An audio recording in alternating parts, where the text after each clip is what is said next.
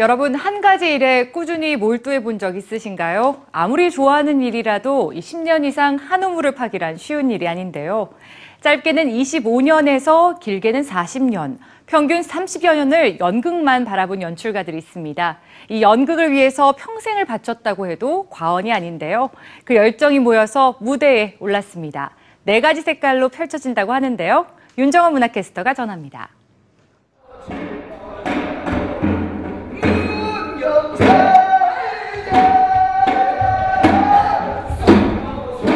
공연을 앞두고 막바지 연습이 한창입니다. 연출가 김광림 씨는 동작 하나하나까지 세심하게 연구합니다. 이 부분이 이 연극의 클라이막스거든. 그러니까 하여튼 힘들더라도 최대 높이 뛰어서 점점 점점 해서 죽는 걸로. 어. 박수 엄청 나올 거야 이, 이 부분. 원로 연출가들의 작품을 만나볼 수 있는 한국 연출 사색.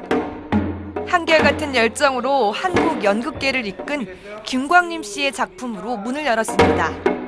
우리 전통을 뿌리에 두고 그것을 현대화하는 작업입니다. 그래서 어, 우리 움직임, 뭐 춤이나 우리 무술, 그리고 우리 음악, 우리 소리 이런 거를 어, 다 끌어내서 현대 관객이 어, 받아들이기 어, 좋게 우리의 전통적 움직임에 편안하게 다가가는 연출력은 해외에서도 인정을 받았는데요. 우투리는 프랑스 국립극장의 초청을 받아 다음 달 프랑스에서도 선보일 예정입니다. 이번에는 30여 년간 연극의 몸을 바친 연출가 이윤택 씨의 작품을 만나볼 차례입니다. 연극 국민은 어떤 색깔일까요? 조선시대 최고의 과학자 장영실. 추구기, 해시계 등 위대한 발명품을 남겼지만 인간 장영실에 대한 역사 기록은 많지 않습니다. 게다가 세종대왕이 타고 갈 수레를 잘못 만들어 변방으로 쫓겨난 이후 장영실은 역사 속에서 사라집니다.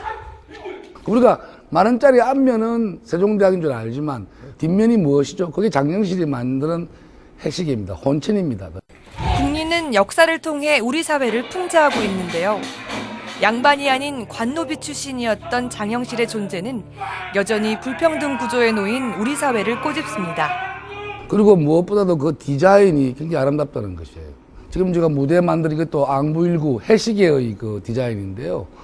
조선시대임에도 불구하고 질감이나 색감이나 그 디자인이 굉장히 세련되었어요. 젊은 배우 못지않은 연극에 대한 열정. 공연이 끝나자 배우들에 대한 조언도 아끼지 않습니다. 연출가님이 어떤 분이신가요? 예술에 미친 분이십니다. 그래서 예술에 미쳤다는 거는 한 가지에 자기 마음이 다 가 있다는 사람이니까 그 같은 굉장히 어린 후배로서 그걸 꼭 본받고 싶습니다. 그 길을 또 가고 싶기도 하고요. 한국 연출 사색은 우리 사회의 모습을 웃음을 통해 색다르게 그린 연출가 이상우 씨의 거기로 이어집니다. 연극 인생 40년의 강영걸 연출가는 돌아서서 떠나라로 관객과 만날 예정입니다. 관록 있는 연출가들의 귀환이 연극 무대를 더욱 풍성하게 해주고 있습니다. 문화공감 윤정원입니다.